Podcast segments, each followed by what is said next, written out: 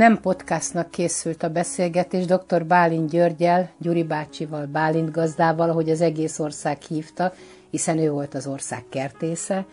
101. évébe lépett volna júliusban, Gondoltam, kicsit előtte meglátogatom, véget ért a karantén is, első és utolsó vendég voltam a házban, se előtte, se utánam már senki nem léphette át. 18. kerületi gyönyörű szép kertes házuk ajtaját, küszöbét, megmutatta a kertet, órákon át beszélgettünk, kávéztunk, süteményeztünk, a felesége Récsei Antónia nagyon nagy szeretettel várt, mert tudta, hogy mi mindent jelent ez a találkozás. Gyuri bácsinak, a külvilág jött el hozzá, hiszen korábban ő ment mindenhova, vidékre, külföldre, előadásokat, beszélgetéseket tartani, tanított. Most is nagyon-nagyon készült a legújabb könyvének a bemutatójára, sajnos nem élhette meg. Csodálatos száz éve volt, és majdnem 101, júliusban lett volna 101 éves. Arról beszélgettünk a mezőgazdaság mellett, a madárcsiripelések közepette, picit fújt a szél is, ezt hallani a beszélgetésben, hiszen nem podcastnak készül, csak egy baráti beszélgetésnek, tehát a minőségre ilyen formán nem figyeltünk.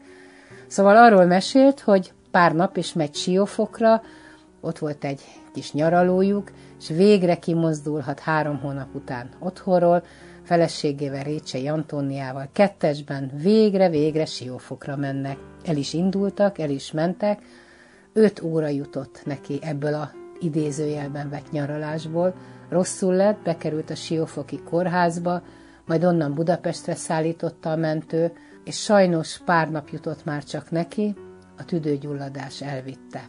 Antónia végig ott volt mellette, fogta a kezét, tudta, hogy ez a vég, vagy sejtette, remélte, hogy talán nem, de hát ismerte már 101 évesen, nehéz ezt így megúszni, ezért szinte egy pillanatra nem hagyta magára, csak aludni járt haza. Akkor is este elbúcsúzott, és jött a telefon, alig ért haza, hogy Gyuri bácsi elment. Ahogy egész életében udvarias volt, úriember volt, a halálában is az volt. Megvárta, még a felesége elmegy, nem akart neki olyan fájdalmat okozni, hogy kéz a kézben aludjon el örökre. Gondolta, talán könnyebb így az asszonynak, ha nincs mellette, és úgy megy el. 101. évében volt, a beszélgetés a házában, a kertjében készült, baráti beszélgetés volt, nem podcastnak készült, így hallgassák. Mi történt a Gyuri bácsival az elmúlt egy évben? Kezdjük azzal, hogy a járványveszély, hát ugye az egész társadalmat megváltoztatja, de különösen a mezőgazdaságban fog nagyon jelentős társadalmi változást megkövetelni. És erre most úgy látom, hogy a társadalom is fogadóbbá vált, annak következtében, hogy, hogy az embereknek több idejük volt arra, hogy gondolkozzanak, meg akinek kártya van, az, hogy művelje, meg, meg, meg mindenféle olyan dolgot megcsináljon, amit esetleg évek óta készült, hogy rendbe teszi a kavaráját, vagy járványnak a, a társadalmat formáló ereje is föltétlenül elősegítette, és különösen a, a klímaváltozás. Tehát ez a, ez a két körülmény, ami, ami teljes átfontolását követeli meg a mezőgazdaság jelenlegi helyzetének. Akárhogy nézzük is, a városi, meg fővárosi lakossága az országnak az, az összes népességnek csak a 40%-át teszi és a 60%-a még vidéken él, és nem jutott el hozzájuk az utóbbi 40 évben az a technikai fejlődés, amely egyéb, egyébként a civilizációra, a kultúrára is óriási változásokat hozott, de a 60 százalékot ez nem írt el. Annak ellenére, hogy van rádió, televízió, van, van kommunikációs, fizikailag van kommunikációs lehetőség, de ez, ezt nem érte el a Tetszik tudni, mi a csodálatos? területén. Hogy Gyuri bácsi 101 évesen nem magával foglalkozik, hanem a mezőgazdasággal, az országgal, Európával, hogy hogy alakul a világ sorsa, meg Magyarország, meg a parasztok sorsa. Hogy nem a saját sorsa érdekli? Én nekem már csak múltadban jövőm nincs. De hogy itt, nem tavaly is ezt tetszett mondani, és még van egy ajándék év, meg ki tudja úgy, mennyi. Úgyhogy nem a saját jövőmmel foglalkozom, hanem ezzel, és éppen a kollégájának megmutattam két dolgot, amit, amivel én évek óta, vagy talán azt is lehet mondani, hogy két-három évtized óta foglalkozom, hogy miképpen lehet az agrártermelést is a korszerű igényeknek megfelelően fejleszteni. Tehát nem a fizikai munka az, ami a társadalom szellemi és fizikai fejlődését is elősegíti, hanem a tudás. Hát ez nem a munkatársadalma, hanem a tudástársadalma. És ez teljesen hibás dolog, hogy ahol munka van, ott minden van. Nem a munka, mondjuk ironizálni akarnék, akkor azt mondanám, hogy a pénz és a hatalom. Inkább azt mondom, hogy a a, a tudás az, ami az alapját adja a társadalom fejlődésére. Na de gondolom Gyuri bácsi apukája is ezt mondta, hogy kisfiam, a tudás az, amivel előbbre tudsz lépni. Ez évszázados és dolog. Ezt nem én találtam ki, hát a kommunizmusnak is. Ha, ha nem is nyilvánvalóan, de tulajdonképpen egy célja. Lenin is azt mondta, hogy tanulni, tanulni, tanulni. De szóval mondjuk nem ezt tette, de... Ha most Gyuri bácsi tanulhatna, mit tanulna még? Én Szabadán. egész életemben mindig a mezőgazdaság eh, technikájával, meg, meg ökonómiai kérdéseivel foglalkoztam. Talán tulajdonképpen próbáltam áttekinteni a, e, ezt az egész részét a társadalom életének. De valahogy érdekes módon sok mindenben belekóstoltam életem során, sok, sok tudományba, mondjuk a, csak a határaira, csak a széleire jutottam el, de a filozófiával sose foglalkoztam. És most, hogy egy kicsit több időm jut rá, egyre inkább érdekelnek a filozófia kérdései. Tehát ha több időm volna, akkor most azért elő, elővennék sok mindent, ami... De azon belül, nem tudom én, a születés, az életértelme, a halál, vagy mi az, ami, Igen. ami foglalkoztatja? Bibliától kezdve Strehátszágig olyan óriási az irodalom, sokkal nagyobb, mint az agrária. Igen, igen, igen. Most éppen a negyedik, vagy ötödik könyvet írom. Már újból könyvet tetszik írni? Mi lesz az a könyv? Hát ez is tulajdonképpen hozzátartozik ahhoz, amit, ami, ami magát érdekli. Uh-huh. Szóval hogy valahogy már ezt régen, gyerekkorom óta érzem, mert hát egy ilyen környezetben is nőttem fel, hogy a, a, a mezőgazdaság az nem főleg növénytermesztés, hanem az csak akkor teljes, hogyha növény és állat életnek a folytatása az valamilyen harmóniában van. Úgyhogy ugye ez a sok ezer éves, tehát mondjuk a Bibliában, vagy az egyiptomi akkora volt a tudott dolog, hogy növénytermesztés csak úgy lehet fenntartani, hogyha állatot is tartunk, uh-huh. és annak a trágyájával föntartjuk a talajnak a termelőképességét. És ezt, ezt mi teljesen elfelejtettük, meg azt is, ami harmadszor mondom a Bibliát, nem mint hogyha azt tartanám a legfontosabbnak, de a Bibliában is benne van a vetésforgó például, amit teljesen elfelejtettünk. Gyuri bácsi, is erről tetszik most írni könyvet? Nem, nem, Ha nem? nem, ennek egy részéről. Arról, hogy a, a kert is, meg, meg az egész vidéki élet is akkor teljes, hogyha e, növénytermelés és az állattenyésztés is jelen van. Én úgy érzem mindig, hogy a, amikor a kertben vagyok, hogy hát miért nincs ebben állat is. És megírtam, ez azt hiszem, hogy néhány nap múlva. Mi a címe? tehát egy 8-14 éves gyerekeknek szóló könyv. A címét nem tudjuk, egy sorozatot akarnak csinálni belőle.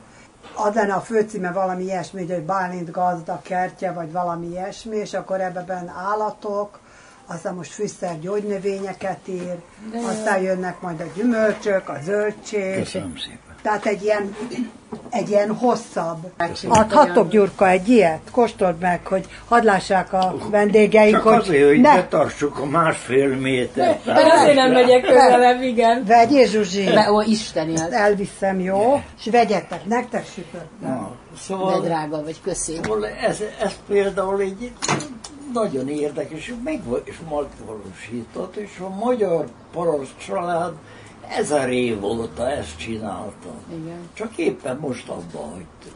Én nekem a szívem fáj, hogyha látom a, egy, egy régi családot, meglátogatok, mit tudom én, a Alföldön, vagy akárhol az országban, és látom azt a 70-es, 80-as években újjáépített kétszintes vagy háromszintes családi házat, amit azért építettek, hogy nagy család Együtt lehessen, igen. Ott, és amikor bemegyek egy tudom, késő őszi délutánon, akkor azt látom, hogy csak a konyha van fűtve, központosítés ellenére, és két öreg ember ül a sparhert Igen, mellett. igen, ez És borzasztó, ez olyan szomorú. meg csak néhány tyúk kapirgál, a tehénistálóban a 12 éves unokának az autója áll, és várja, hogy elérje azt a kort, amikor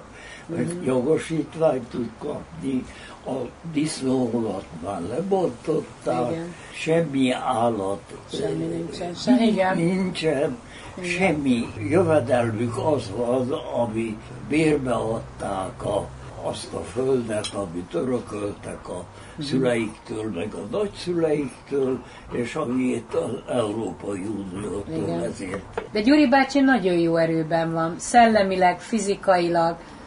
Hát szellemileg talán nem rossz, Hát nagyon jó. fizikailag nagyon, nagyon, nagyon erős. Hát azért jól tetszik menni. Szóval nem, nem vagyok beteg, csak öreg. De, de hát az öregség az egy gyógyíthatatlan betegség. És hogy telik a napja a Gyuri bácsinak? Az, azzal kezdődik, hogy nem kelek föl nagyon korán. Uh-huh. Mindig azt szoktam, azzal szoktam vigasztalni magamat, hogy azért szeretek későn fölkelni, mert 80 évig mindig korán keltem. a szülői házban is 6 óra volt a, a, a legkésőbbi időpont, amikor a gyerekek fölkelett. Utána meg ugye hát állami gazdaságot vezettem, meg olyan körülmények. Meg, meg volt egy idő, amikor a szegény Romány Pál volt a földművelősi Igen. miniszter, és nagyon jó viszonyban voltunk egymással. És tudta, hogy én, én is mindig korán, korán járok be. A szerkesztőség ott volt a minisztériumban, és ő is korán járt be, és föltelefonált nekem, hogy ha van időd, akkor gyere le. Bementem hozzá, és négy szem közt mindenféle érdekes dolgot elmondott nekem, néha kérdezte is, hogy mi a véleményem róla, de éreztem, hogy valakinek el akarja mondani, aki, akiről azt tartja, hogy nem mondja tovább. Mm-hmm. Tehát hetente vagy két hetente megismétlődött, hogy reggel 7 órakor fröccs mellett. Tényleg volt fröccs? én utáltam, de akkor képtelen Hát voltam bele megírni. Egy órát beszélgetni. És akkor most késő tetszik kelni, tehát bepótol Hát Gyuri bácsi. késő. Mi a késő? Ja, hát- Hánykor? Antónia 10-11? korábban Hát kell na nem, annyi azért nem, de kilenc. Hát az nem olyan kilenc. Kilenc, kilenc. Hát És itt hát az, hogy 11-kor reggel. azért Igen? Kell. bár, bármennyire is Ez a 12 órás nem akarok dolgozni, azért még, mégiscsak, mégiscsak dolgozom, mert Bizony. könyvet írok, meg... Tanítgat sok- engem, sok meg minden- utasít, mint egy főnök. Hát Csak most- hat óra után most lehet locsolni. például Este hat után? És délen reggel nem szabad locsolni? Akkor nem locsolom. Hogy telik a napod? Meséld el, mit szoktál csinálni? Tehát későn kell Gyuri bácsi. most későn kelek, Korán fekszel. Jó, reggelizünk. Nagyon igyekszem azon, hogy eh, ne maradjak Igen. el a, a Szakmától. dolgok fejlődésétől, vagy alakulásától. Hát elég sok agrárirodalmat, azt mondjuk teljességében tudom követni külföldi lapokon is. És cikkeket is írok. Délutánától. Ebédet is, alvás, is el alvás akkor. Ír. Egy kicsit, kicsit még a kertben is egyet más meg tudok csinálni. A javát azt Antónia Fiatal. Szak, igen, tudod, a- igen, a szakmát elmondja, hogy mit kell tennem és mit nem szabad tennem. És vendégek jönnek, még társasági élet Hát van? most nincs. Most nincsen nyilvánvalóan. Most nincs egyáltalán, úgyhogy a tavaly emlékszem, hogy Á, de azt mondtam, hogy Istenem, csak egy nap, egy nap szabad, hogy senki ne jöjjön. Most meg azt mondom, Istenem, már csak valaki jöjjön is a Szóval ilyenek vagyunk Igen. mi. Hát most itt pünkös után mondtam a Gyurkának, hogy ilyen lassan, Aha. Lehetőleg jó időben, kint, De kimentek Azért. most már az utcára sétálni? nem. Nem? Csak én megyek vásárolni Aha. most már. De Szóval az unatkoz, unatkozást azt nem ismerjük. Hál' Istennek. az a jó. Antónia se, én se. De én, nem, én megőrülnék, hogyha Tényleg, egy tényleg nem tudom, hogy milyen az, hogy unatkozni. Igen, gyorsan telik az idő? Gyorsan megy az idő? Gyorsan. megy. Szalad, ugye? Sokkal gyorsabban, amikor az, ahogy öregszik az ember. Egyre gyorsabban. Egyre Igen, gyorsabban. Én is ezt érzem. Ugye? Igen, pillanatok alatt. Igen. Pakkalita. Igen. Sokszor Tegnap mindig például egy olyan volt. és mindig azt veszem észre, érted, hogy már megint, Újra megint vasárnap van, és megint ki kell egy Igen, hét adat. igen, igen. Bocs, mondja csak. Szóval tegnap véletlenül egy olyan nap volt, amikor mindig, mikor fölkelek, akkor úgy megpróbálom meghatározni, hogy mit csinálok aznap. És semmiféle ilyen társadalmi programunk nem volt. El akartam olvasni néhány dolgot könyvekből meg. És, és nem sikerült. És akkor este mondtam Antóniának, hogy olyan szerény tervet csináltam arra napra, és olyan rossz érzéssel megyek, a, fekszem le az ágyba. Hogy nem sikerült. Nem mondtam, hogy van következő nap. Persze. Van idő. De ma örültem annak, hogy Tetszett örülni, hogy jövök? nagyon örültem. Ó, de jó. Nagyon, tényleg. De jó. Mondod, Ugye én, én, én nem tartom magamat jó emberismerőnek, de azt, hogy magát megismerhettem, és, és hát 40 évvel eze, Igen. ezelőtt síeltetek. Akkor együtt sietünk. És tudtam, a mikor, baldatos mikor énészet. magát, magát megismertem, hogy, hogy, hogy egy ki- kitűnő ember. De aranyos tetszik lenni, köszönöm szépen, ez kölcsönös. Ha valaki megkérdezi a Gyuri bácsitól, hogy mi a jó az öregkorban, akkor mit tetszik erre mondani? Csapni való. Az, hogy az ember megérte, és hogy bölcs tanácsokat adhat, figyelnek rá. Hát nem tudom, hogy az, az ellensúlyozója azt, azt, azt a, azokat a nehézségeket, amit az öregkor jelent. Uh-huh. Nehézség? Nehéz? Rá, rám valahogy, rá, rám akkor tört rám a, a, mondjuk a múlt esztendőben, amikor a Magyar Mezőgazdaság kiadó rendezett egy ilyen nagy összejövetelt, ahol, ahol tényleg az, az országnak szinte minden jelentős agrár szakember ott volt a mezőgazdasági múzeumban, talán többen, mint százan voltak meghívva.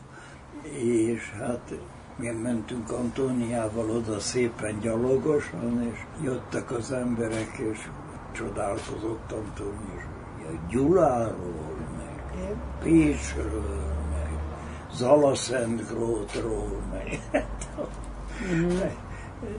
eljöttek. És hát a, a miniszter volt a legfőbb meghívott, meg egy csomó államtitkár, és hát szóval valami szóval nagy, nagy élmény volt számomra is, hogy én is szót kaphattam, és én is elmondhattam néhány dolgot.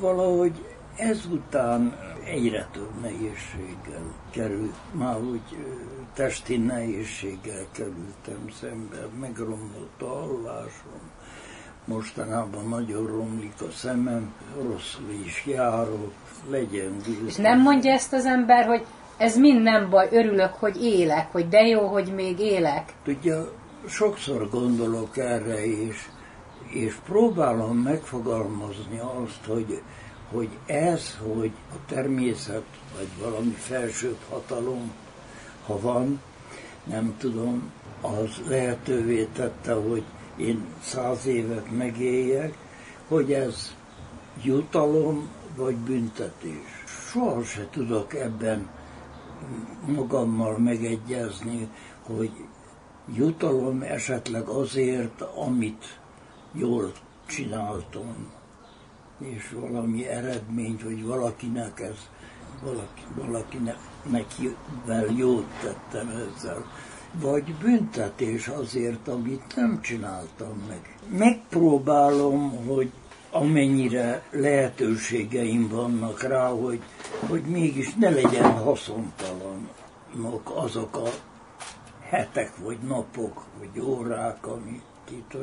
Én, én egyébként nem félek a haláltól, és ismerem a természet törvényeit, tudom, hogy nincs kivétel. Hát örök élet mind, még nincsen, mind, igen. Mind, mind, mind, mind, mindannyian porból lettünk és porrá leszünk. De azért az is jutalom, hogy az Antóniára rátetszett találni, hogy nem hát egyedül, hát ez, ez, hogy nem ez, egyedül ez kell. egy nagy szerencse. Igen. És, nem erestelem néha őnek is elmondani azt, hogy hogyha ő nem lenne, akkor, akkor én se lennék már. Jutalom mondjuk igen, az életembe, hogy Antoniára rátaláltam, és és volt bátorságom egy magamnál 27 évvel fiatalabb asszonyjal összekötni az életet. Már a fiad nem azt mondta, hogy bátorság kellett, hanem milyen okos voltál. Hát én A János azt mondta, hogy apám milyen okos volt. Megkérdeztem tőle, hogy hajlandó erre a, erre a kudarc szóval veszélyeztető helyzetre vállalkozni. Gyuri bácsi mikor ült autóban utoljára? Három éve, ah, hár, három éve nem adták már meg. Három, 95-ös korában. Tényleg? Igen, igen. Na ez a büntetés ez, tetszik látni, ez, ez a büntetés. Mindenkinek elmondja. Hogy nincs jogosítványa a Gyuri bácsinak. Hányszor akarom, tudom, tudom, tudom, tudom, igen. De képzeld el nekem, mennyire hiányzik. El tudom képzelni. Egyikek bajja kevesebb. Körzeti orvosnőnk a hibás benne, mert hát, szóval én mondjuk nagyobb nehézség nélkül tudtam volna vezetni, elintézni ezt, de, de ő azt mondta, hogy ebbe a korban már nem kell vezetni. De nem. mondom, akkor előadást se kell tartani, cikket se kell írni, könyvet se kell írni.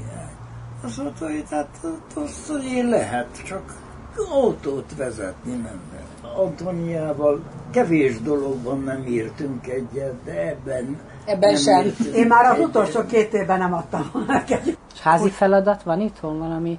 Házi munka? Néha. sem. csak a kert csak, maximum. Semmi, ha... abba, Tehát kiméled, semmi. óvod, vigyázol. Igen, igen. Ha nincs odatéve a reggeli, akkor nem reggeli. Figyelj, de Zsuzsi, az az igazság, amikor én hozzámentem Yorkot, én 53 éves. Én tudtam, hogy már nem rock'n'rollozni fogunk járni. Igen. Volt egy pár nagyon jó évünk, akkor még tudtunk külföldre járni, meg jönni, menni.